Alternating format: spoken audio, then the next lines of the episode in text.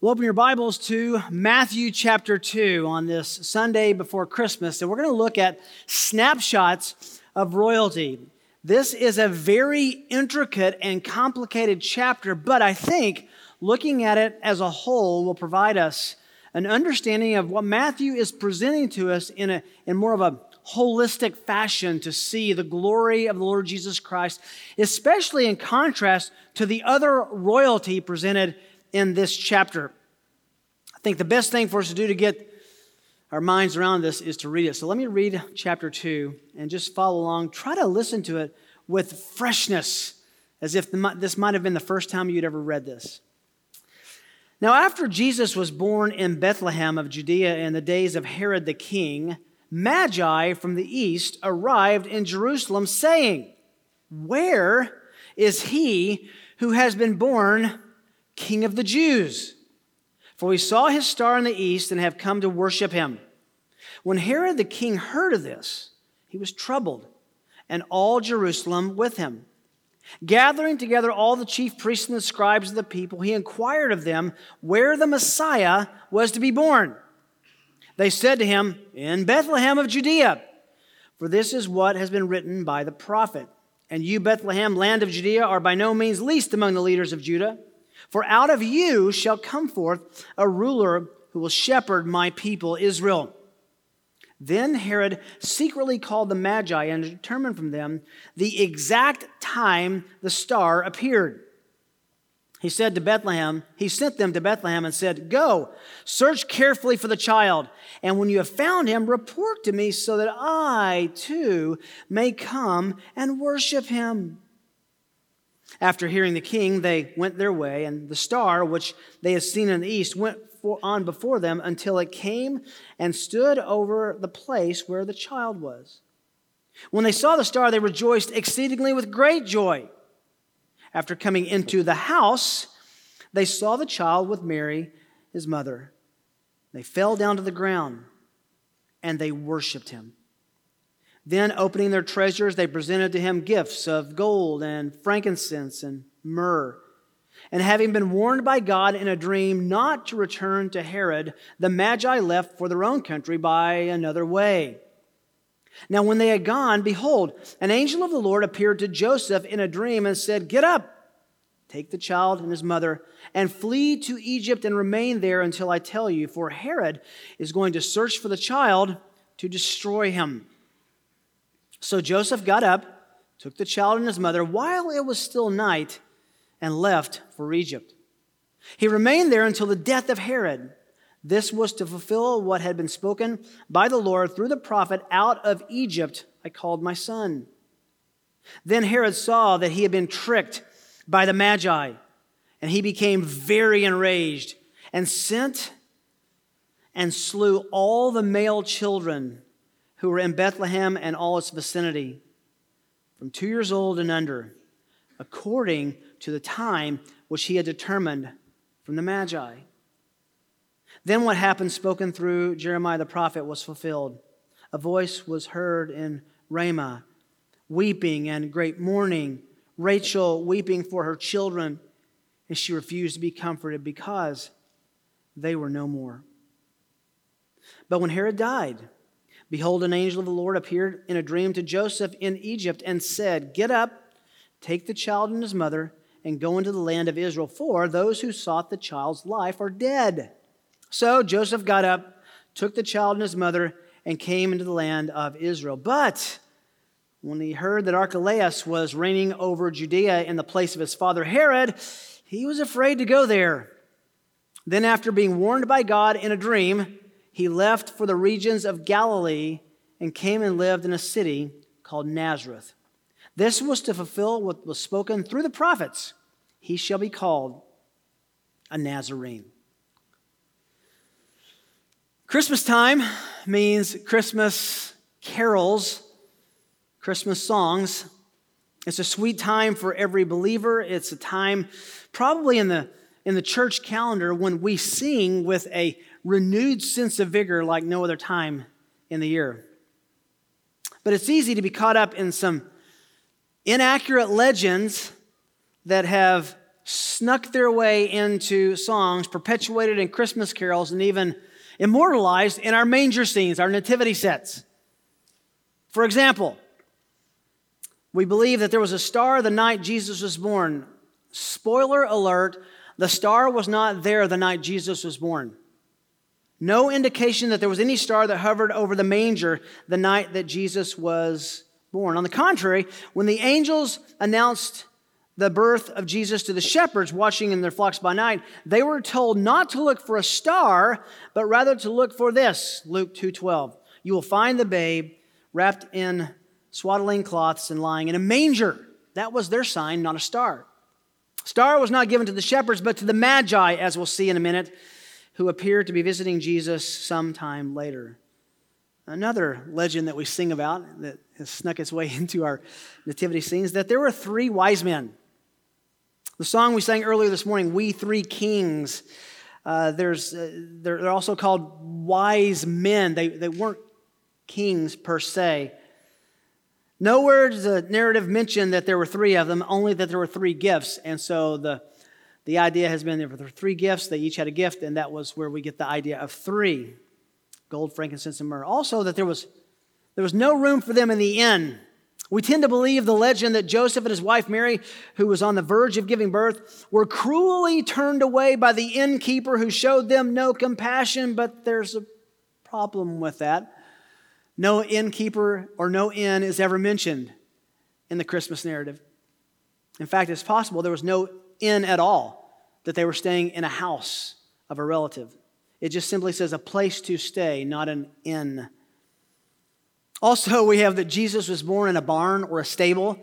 The legend goes that since Joseph could not find a place to stay, he must have been forced to stay in a barn. Almost every nativity set sets it up like that. But the text doesn't say that he was born in a barn. It only says that Mary laid him in a feeding trough, a manger, which were used in a variety of ways in the ancient Near East. It was quite common for mangers to be kept in a main room of a village house during this time period. Why?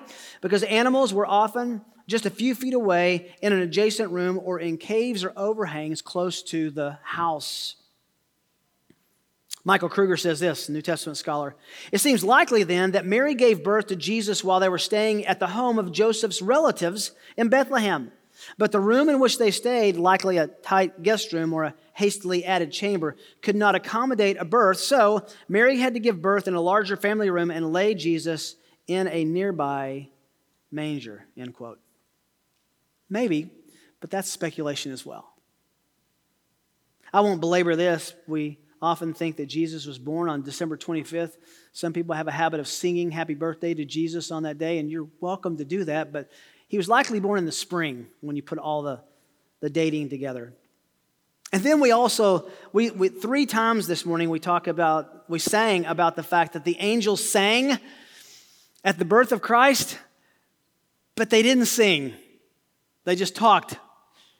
Hark the herald angels said is not very melodic, and it doesn't rhyme with, rhyme with king, so maybe we should just keep singing that. But there's only two times the angels are ever said to sing, and that's at the creation and at the consummation. They said these things.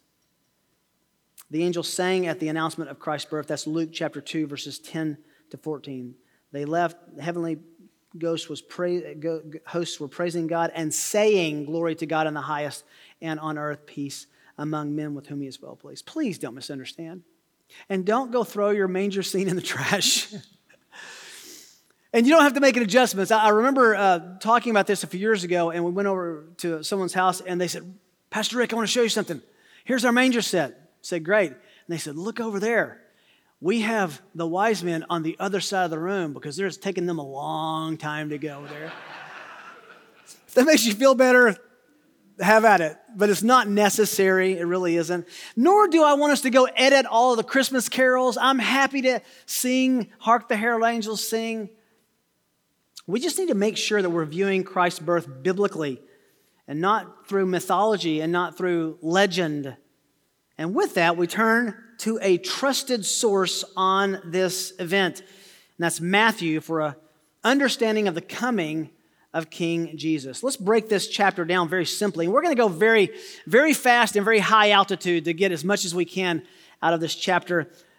in our preparation for celebrating the Lord's birth and see three snapshots of royalty in this Christmas story. Three snapshots of royalty in the Christmas story. The first is kind of a tongue in cheek uh, description of royalty. It's the kings, in quotation mark, from the east. And I put them in quotation marks because they weren't kings, they were wise men, which is a better description of them. Now, after the, Jesus was born in Bethlehem of Judea, and that's an important, significant marker. This is not at the time, this is sometime afterwards. We'll see that specifically in a moment. After Jesus was born in Bethlehem of Judea, in the days of Herod the king, wise men, not kings, magi, wise men from the east arrived in Jerusalem saying, Stop right there. The visit of the Magi to the Christ child is one of the most familiar parts of the Christmas narrative and story. However, the average conception of who these wise men were and what they brought and how they came and what they did when they got there has been unfortunately marred by many Christmas carols and manger sets. Truly amazing how these misunderstandings have leaked into our thinking. First of all, we, we think there were three in number. We three kings of Orient are. Well, we don't know that there were three. There may have been three, there may have been two, there may have been 30. We don't know. We just know that there were three gifts and that's how the legend of three, king, uh, three kings came. Secondly, that they were kings, we three kings. That this is not a word for kings. It was, it was the word magi. It was a group of religious leaders from Persia. Thirdly, we think that they were from Asia. We three kings of Orient are. Well, they were from the east, but not that far east. They were actually over in modern day Iraq, Iran area, the Babylonian area, which were, as we'll see in a moment, were probably ancestors of the Magi who were trained under Daniel. We also are said to know their names Caspar, Melchior, and Balthazar. No one knows their names. That came out of the medieval times and got traction and stayed around. We also learn from medieval times or are taught that one of them was a black man from Africa. Nothing in the text that tells us that and we're told that they visited baby Jesus at his birth. They didn't come at his birth, but they came, as we'll see in a moment, probably close to two years after his birth. And also, and we'll touch on this in a moment, that they followed an astronomical comet or nova to Bethlehem, a star. But that doesn't account for what it means in verse 2 his star, not a star in the heavens, but this was a unique event, a unique phenomenon that we'll speculate about in just a moment. The point Matthew is making is not to generate curiosity with these wise men, these magi. It is to generate curiosity with them about the child. We're not to be amazed and intrigued by them. We're supposed to be amazed and intrigued with them about Jesus. So just follow along as Matthew unfolds this snapshot of what the song calls these three kings. They came saying, verse 2, Where is he who has been born king of the Jews? For we saw his star in the east, when we were in the east, and have come to worship him. That is so significant. They didn't come to see a spectacle. They came to worship him. Who deserves worship? Deity. Deity deserves worship. That's an announcement that they believed they were coming to worship God in flesh. They were here to worship the King of the Jews who was unlike any other king. Verse 2 is the key to understanding them. They came to worship. What were they looking for, though? The king of the Jews. How, why were they looking for the king of the Jews? These were basically Babylonians. I think the best answer is these men were from the area of Babylonia, and the source of their search was the book of Daniel, and the group that they belonged to, the Magi, were trained by Daniel, who no doubt taught them of the coming hope and Messiah. Remember in Daniel chapter 2, he was promoted to a class of wise men or the Magi himself, and then he was their ruler and no doubt pointed to the prophets about the coming king of Israel. So, what is this star? What, what is this star? I think we might have a better clue about it than you might guess. When you look at the Old Testament, there's constantly this accent on God and light, God in a manifestation of glory or illumination. Remember the wilderness journey, he made himself known by a pillar of cloud by day and a pillar of fire, light by night. When Moses met with God on Mount Sinai, to the eyes of the sons of Israel, there was, the appearance of glory, fire, light, that was like a consuming fire on the mountaintop. When Jesus was transfigured before Jesus and James and John, his face shone like the sun, the text tells us. His garments became as white as light, Matthew 17, 2 says.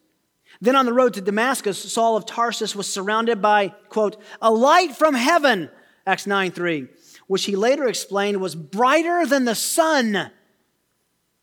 In John's vision on the Isle of Patmos, he saw Christ and he said his face was like the sun shining in its full strength, Revelation 1:16 says.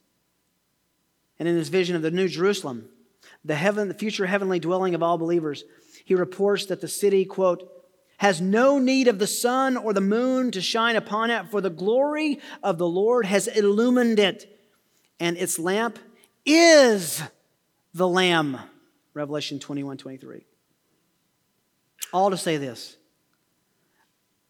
we're not, I think, to speculate about, speculate about exactly what this is, but it makes most sense to me to say that this was a demonstration of the Shekinah glory of God. When they were in the east over the horizon, they saw something that would draw them there. Now, they didn't just go there, by the way. If you remember how, how the desert worked between uh, uh, Iraq and Iran and, and um, uh, Israel, even to this day, they had to go over what was called the Fertile Crescent. They couldn't go straight across the desert, they had to go way north and then down south.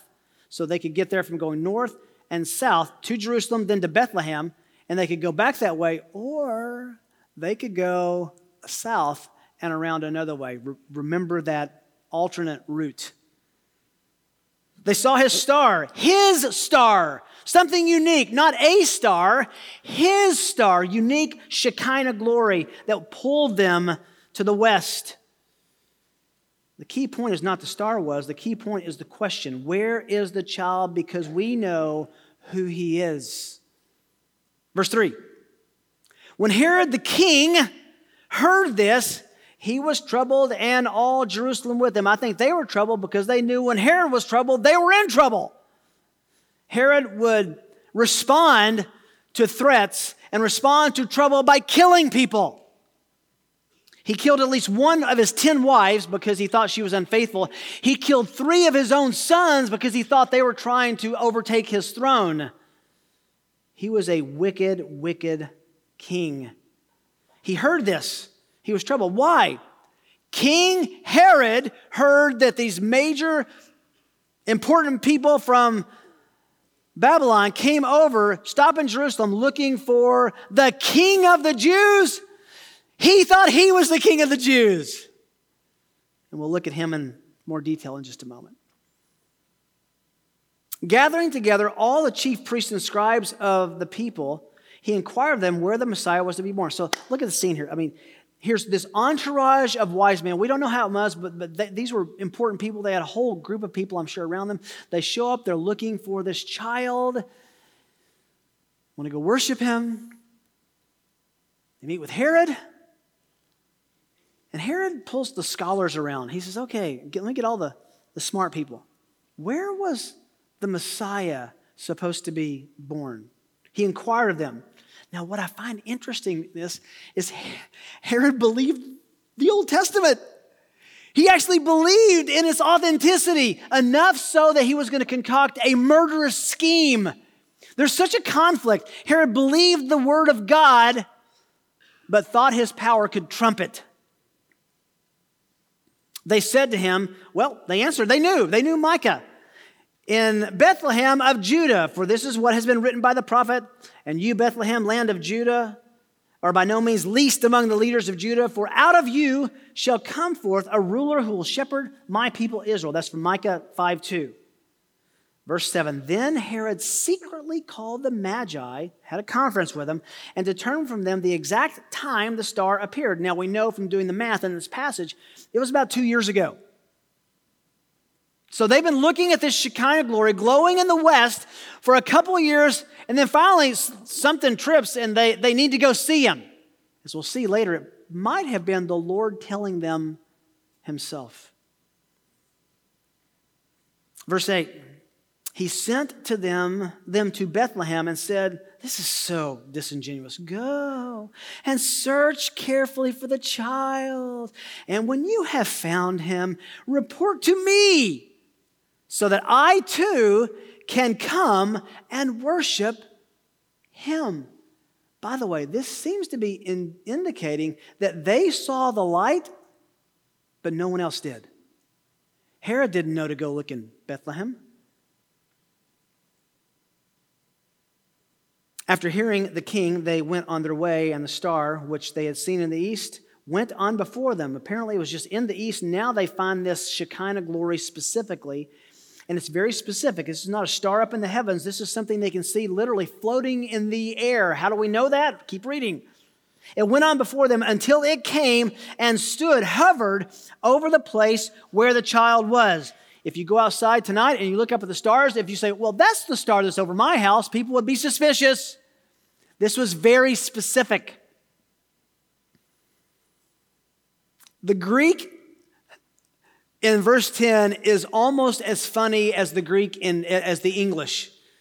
And when they saw the star, listen, they rejoiced exceedingly with great joy. Does that sound like a, a stack of adjectives? It is, and it's just exactly that way in the Greek. They were overwhelmed with joy and exceeding joy, and they were joyful about their joy. They were happy. And after coming not to the manger, not to a stable, not to a barn. After coming into the house, they were Mary, Joseph and Mary at this point were living in a house in Bethlehem. Coming into the house, they saw the child with Mary, his mother. This is what they came to do. And they fell to the ground and worshiped him. Jesus is, I don't know, 18, 20 months old. And they fall, these major players from the East fall down and they're worshiping this toddler. Then they opened their treasures and presented him gifts of gold and frankincense and myrrh. I, have to con- confess, my, my grandson, we just had Christmas with them a few weeks ago, and we gave him a, what I thought was a cool little present. Kim found this little thing that makes lots of noise, which we were happy to send home with his parents. but what was interesting is, is little Charlie was more interested in the, the wrapping than the gift. Um, and I just wonder you give an 18 month old gold, frankincense, and myrrh. Okay. What was the significance of these three magi gifts? Well, Lots been speculated. Gold is a precious metal used for jewelry, ornaments, currency, idols throughout human history because of its color and its shine. It was rare, its value. Frankincense is an expensive fragrance or perfume made from the trees of India and Arabia. Myrrh, a special costly perfume that was actually used as an embalming liquid, an embalming balm. And some speculate that that, that was picturing the Lord's death. Maybe we're not told why. We're just told that these were very expensive, costly gifts these men came to give him. Why? Again, I, don't know that we can say with absolute certainty, but my, my suspicion is we're going to see in just a moment that Joseph and Mary will run for the life of their child to Egypt. And they're going to stay there several months. That would have been a costly trip. It's not beyond reason to say that the Lord brought these men and these gifts to finance their refuge in Egypt to fulfill the prophecy that the Lord's Son would come out of Egypt.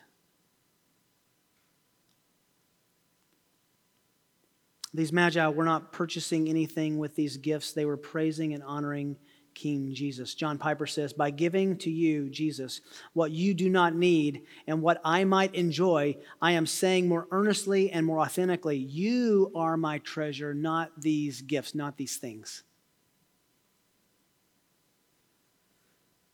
Verse 12, and having been warned by God in a dream not to return to Herod, the Magi left for their own country by another way. This is not hard to figure out because you had to go through Jerusalem on the way to Bethlehem. And instead of going back through Jerusalem, back over the Fertile Crescent to Babylonia, they just went south. Herod was waiting every day. Are they coming back? Are they coming back? Have they found him?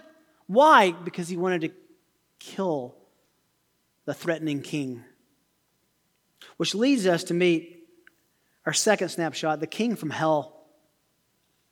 The king from hell. And I mean that because I think Herod was operating under satanic attack and influence that would ultimately manifest itself in Judas wanting to kill Jesus.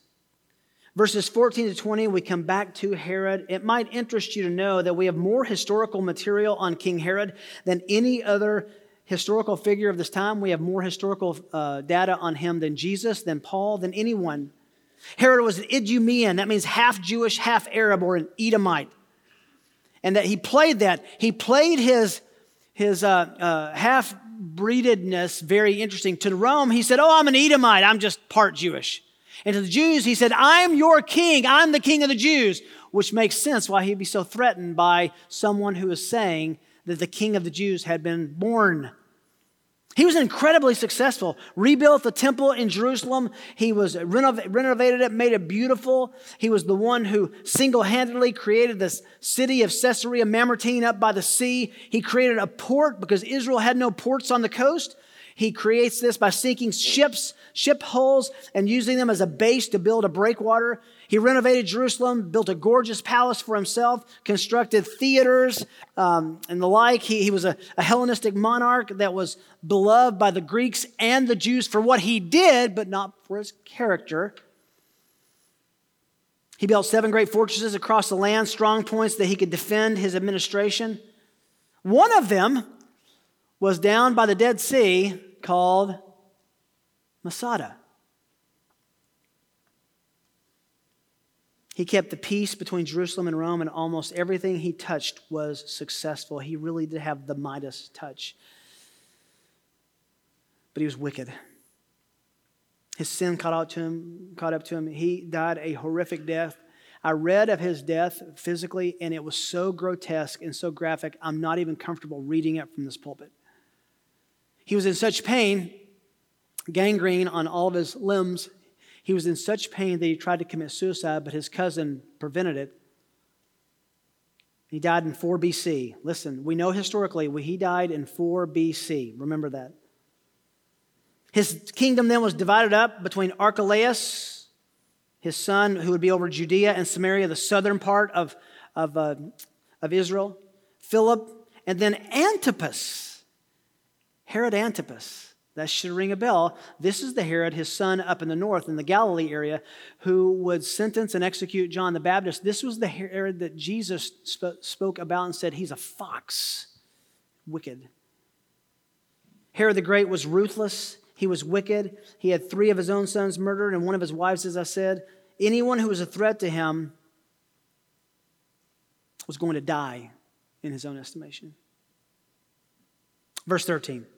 Back to the Magi. When they had gone, behold, an angel of the Lord appeared to Joseph in Egypt. By the way, Joseph, after this narrative, must have been afraid to go to sleep.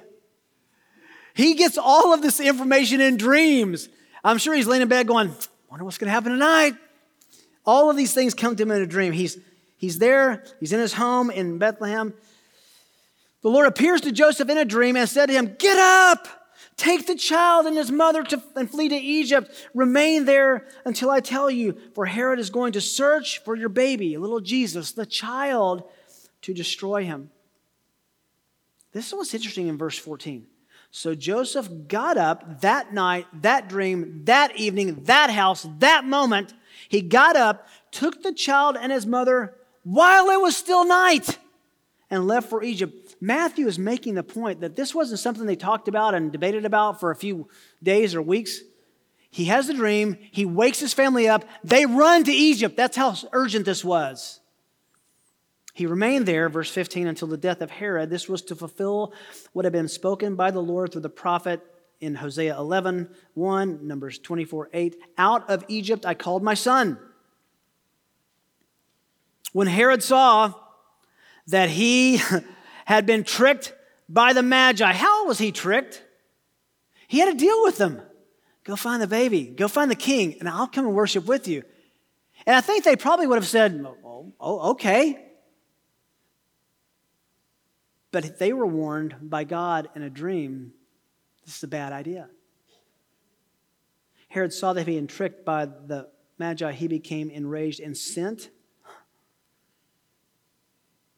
and killed, massacred, slew all the male children who were in Bethlehem and its vicinity from two years old and under. Why is that important? According to the time which he determined from the Magi. They had seen the announcement of the birth of Jesus some two years before that when they were over in the Babylonia area. Then what had been spoken through Jeremiah the prophet was fulfilled. A voice was heard in Ramah, weeping and great mourning. Rachel weeping for her children. These are the Jewish babies. She refused to be comforted because they were no more. That's a direct quote from Jeremiah 31 15. You know, I'm amazed how the Bible describes graphic realities. You look at this scene, you think of the death of Jesus. We look at all those physical uh, troubles and trials that the Lord went through, and we see the crucifixion, and we think of the pain, and we think of the nails, and we think of the crown, and we think of the blood. We look at this and we hear of these little babies who were executed. They were, they were probably drug from their mother's arms and stabbed with a sword given back to their mother, where they lay lifeless or they took their last breath with them. No details. This is left for us to know the gravity of this, and we should. Horrific. Verse 19 But when Herod died, behold, an angel of the Lord appeared in a dream to Joseph what dreams he had and said, Stop right there. We know Herod died in 4 BC. Since Jesus was born roughly two years before Herod ordered the massacre of the Bethlehem boys, it seems that Jesus was born probably in 5 or 6, in the spring of 5 or 6 BC. Also seems that Bethlehem's massacre was probably one of Herod's last acts. Joseph has this dream. The angel says, Get up, take the child and his mother, and go into the land of Israel. This is the good news. For those who sought the child's life are dead. It's interesting that it's plural, those. Herod had a whole posse, a whole cadre of people looking for this supposed king. Under Satan's influence, trying to stop the life of the Messiah. From the very beginning, Satan himself was trying to kill Jesus through these men, through Herod, through his interaction with Jesus and the temptation. Remember, go up on a high precipice and jump off. And then Judas turning him over to the authorities for execution on the cross. It's interesting that Satan wanted to happen what was the plan of God, which was the death of this child. Why is that a problem here? It wasn't his time. You open up John chapter 13, verse 1, and it said, When the hour had come for him to glorify himself, then he was ready for the cross. So even though it looks like Judas was a conspirator to get Jesus executed, Pilate says basically, Don't you know that I could let you go and I could free you? In John chapter 19, Jesus says, You would have no authority unless the Father had given it to him. Satan wanted to kill Jesus because I believe Satan had no expectation and no understanding of the resurrection, that he would come back from the grave. A third snapshot of royalty, very simply, the king from heaven. I want to tell you, these last three verses are somewhat unremarkable, and they are unremarkable on purpose. So Joseph got up, took the child and his mother, came into the land of Israel. Now, here's the problem. One of his sons, Herod's sons, Archelaus, was reigning over Judea in the place of his father and Herod. Remember, Egypt is just under Israel. So they're living in, in Egypt. They're coming up through Israel. They're coming into southern Israel. The first territory that they find is under Archelaus, who was over Judea. That was Herod's son. He was afraid to go there, he says. Well, wouldn't you be? They're trying to kill my boy. He's dead, but his son's here. He was obviously part of those who were looking for the death of Jesus, the death of the Christ child. Then, after being warned by God in a dream, another dream for our friend Joseph, he left for the regions north, 75 miles north in Nazareth in Galilee. And he came and lived in a place called Nazareth. Why? To fulfill what was spoken through the prophets, plural, he shall be called a Nazarene. Sounds simple enough, right? But if you're careful and you look at all of these Old Testament quotes that we've been looking at in this, this passage, you look over on the right, and in the side of your Bible, in the margin, it tells you which Old Testament prophecy that's connected to, right? You can see what it's quoting. You don't find that at this juncture, at this passage. Why? Because there is no text that says he shall be called a Nazarene. Full stop, hit the brakes. Matthew informs us Jesus was moved to Nazareth to live in order to fulfill what was spoken by the prophets. He shall be called a Nazarene. But what do we do with the fact that no such Old Testament prophecy or text tells us this? Did Matthew make a mistake? Was he wrong? Is the word of God undermined? No, no, no, no, no. Notice that Matthew did not quote any particular Old Testament prophet, singular. He did not say that one of the prophets shared this or said this, stated this. Instead, he tells us that the Old Testament prophets, plural, predicted that Jesus would be called a Nazarene. Now, consequently, we got to be careful not to expect to find any given verse since he just said the prophets. Some have suggested that we solve this problem in different ways. Some have said, well, wait, wait, wait a minute. So, uh, the, the, there's a Nazarite vow in uh, the Old Testament uh, in number 6 2. And maybe since Jesus fulfilled the law, that he had to be a Nazarite, except Nazarite and Nazarene are different words. And Jesus never took a Nazarite vow. So that's probably not the way to solve that. Others point to the fact that Nazareth comes from the basic word netzer in the, in the Hebrew, which means branch. And they suggest, well, many prophets spoke of the Messiah as the branch. But it's a different word, so it's not that either. Here's what I think we need to think about the city of Nazareth, historically, where Jesus lived, where Jesus grew up, was a despised place. We would call it the other side of the tracks. How do we know that? Remember in John 1:46 where Nathanael said, "The Messiah is from Nazareth, nothing good comes out of Nazareth." In this sense, Nazarene was a term of derision appropriate to the Messiah who the prophets predicted would be despised and forsaken of men. Isaiah 53, Psalm 22, 6, Daniel 9, 6, Zechariah 12, 10 all say the Messiah would be despised and looked down upon.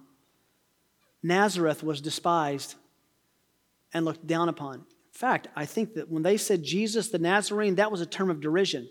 Peter picks that up and calls him Jesus the Nazarene in his first sermon and says, Yeah, that's right. All to say, this was a demonstration of the prophetical idea that the Messiah would be humble, despised, forsaken. Magi, big deal. Cadre, lots of people coming with them. Herod, big deal, self imposing, very successful. King Jesus, obscure, in a despised place. And outside of one situation we know when he was 12 years old. Outside of that, we know virtually nothing about his upbringing and his life before he was three decades old. I think that Matthew's just saying Nazarene is a synonym for someone despised and detested, which is exactly what the prophets said the Messiah would expect. Three views of these royalty categories, these supposed kings from the east King Herod, the wicked King Herod over Israel, and the king of the Jews, the true king, who was born in relative obscurity, had to run for his life through his parents' wisdom and the, being tipped off by the Lord, and then comes back to live in relative obscurity in Nazareth, which is in the north, just a few miles from Sea of Galilee, where almost all of his ministry, two thirds of his ministry, would take place. God's provision of making sure that they had the finances to run to Egypt, God's provision to make sure that they had safety in Nazareth, which some people think had no more than 500 occupants. And that's where Jesus would grow up. It does remind us, though, this little town of Nazareth is where Jesus would be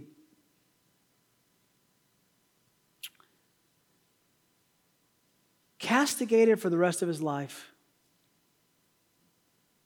Because that's the area that he came from. And that's the area where everyone thought he was born of immorality.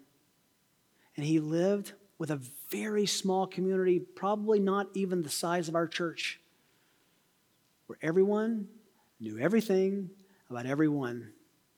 And the Lord put him there as an incubator for his preparation for his ministry. We should be amazed at the wisdom of God. It is counterintuitive, it is non conventional, it is unexpected, it is otherworldly. We should marvel at the humility of our Savior. I've told you that I learned a lesson from a mentor of mine, very important, that you're never more like God than when you're humble. Philippians 2 said he humbled himself, taking on the nature, the form of man, executed on a cross. The king of the world, the king of the Jews, the savior of our souls, didn't come with pomp and circumstance. He came humbly. And he calls us to humble ourselves before him and before each other. And I think we learn an incredible lesson from these wise men. Unlike Herod, they genuinely came to worship the king of the Jews. We just sang a little while ago, Oh, worship Christ, the newborn king. And this week, you have such a sweet invitation from the Lord to think deeply about Emmanuel, which translated means God with us. And I would encourage you and beg you take the invitation that the Lord in our culture and our society has given us to think deeply and rightly and biblically about the coming of our Savior. What a gift this week is. I pray that you'll understand His worth because that's what generates our worship. What a God who would come like this. What a God who would protect and preserve his son. What a wicked world we live in where innocents are slain. And yet we have a God who is good and who is just and will make all wrongs right in his own way, in his own time, for his own glory, and we can trust him. Let me pray. Father, I just beg that all of us know you and that we can worship you. Like these magi, like these wise men, we would recognize your value, your worth, your identity, and fall down in worship. The shepherds were amazed, the magi were amazed. His parents were amazed. Oh, Father, make us amazed at the Lord Jesus because he truly is amazing. Make this week special as we give him worship and rejoice exceedingly with great joy at who he is and that he's come. We pray this in Jesus' name. Amen.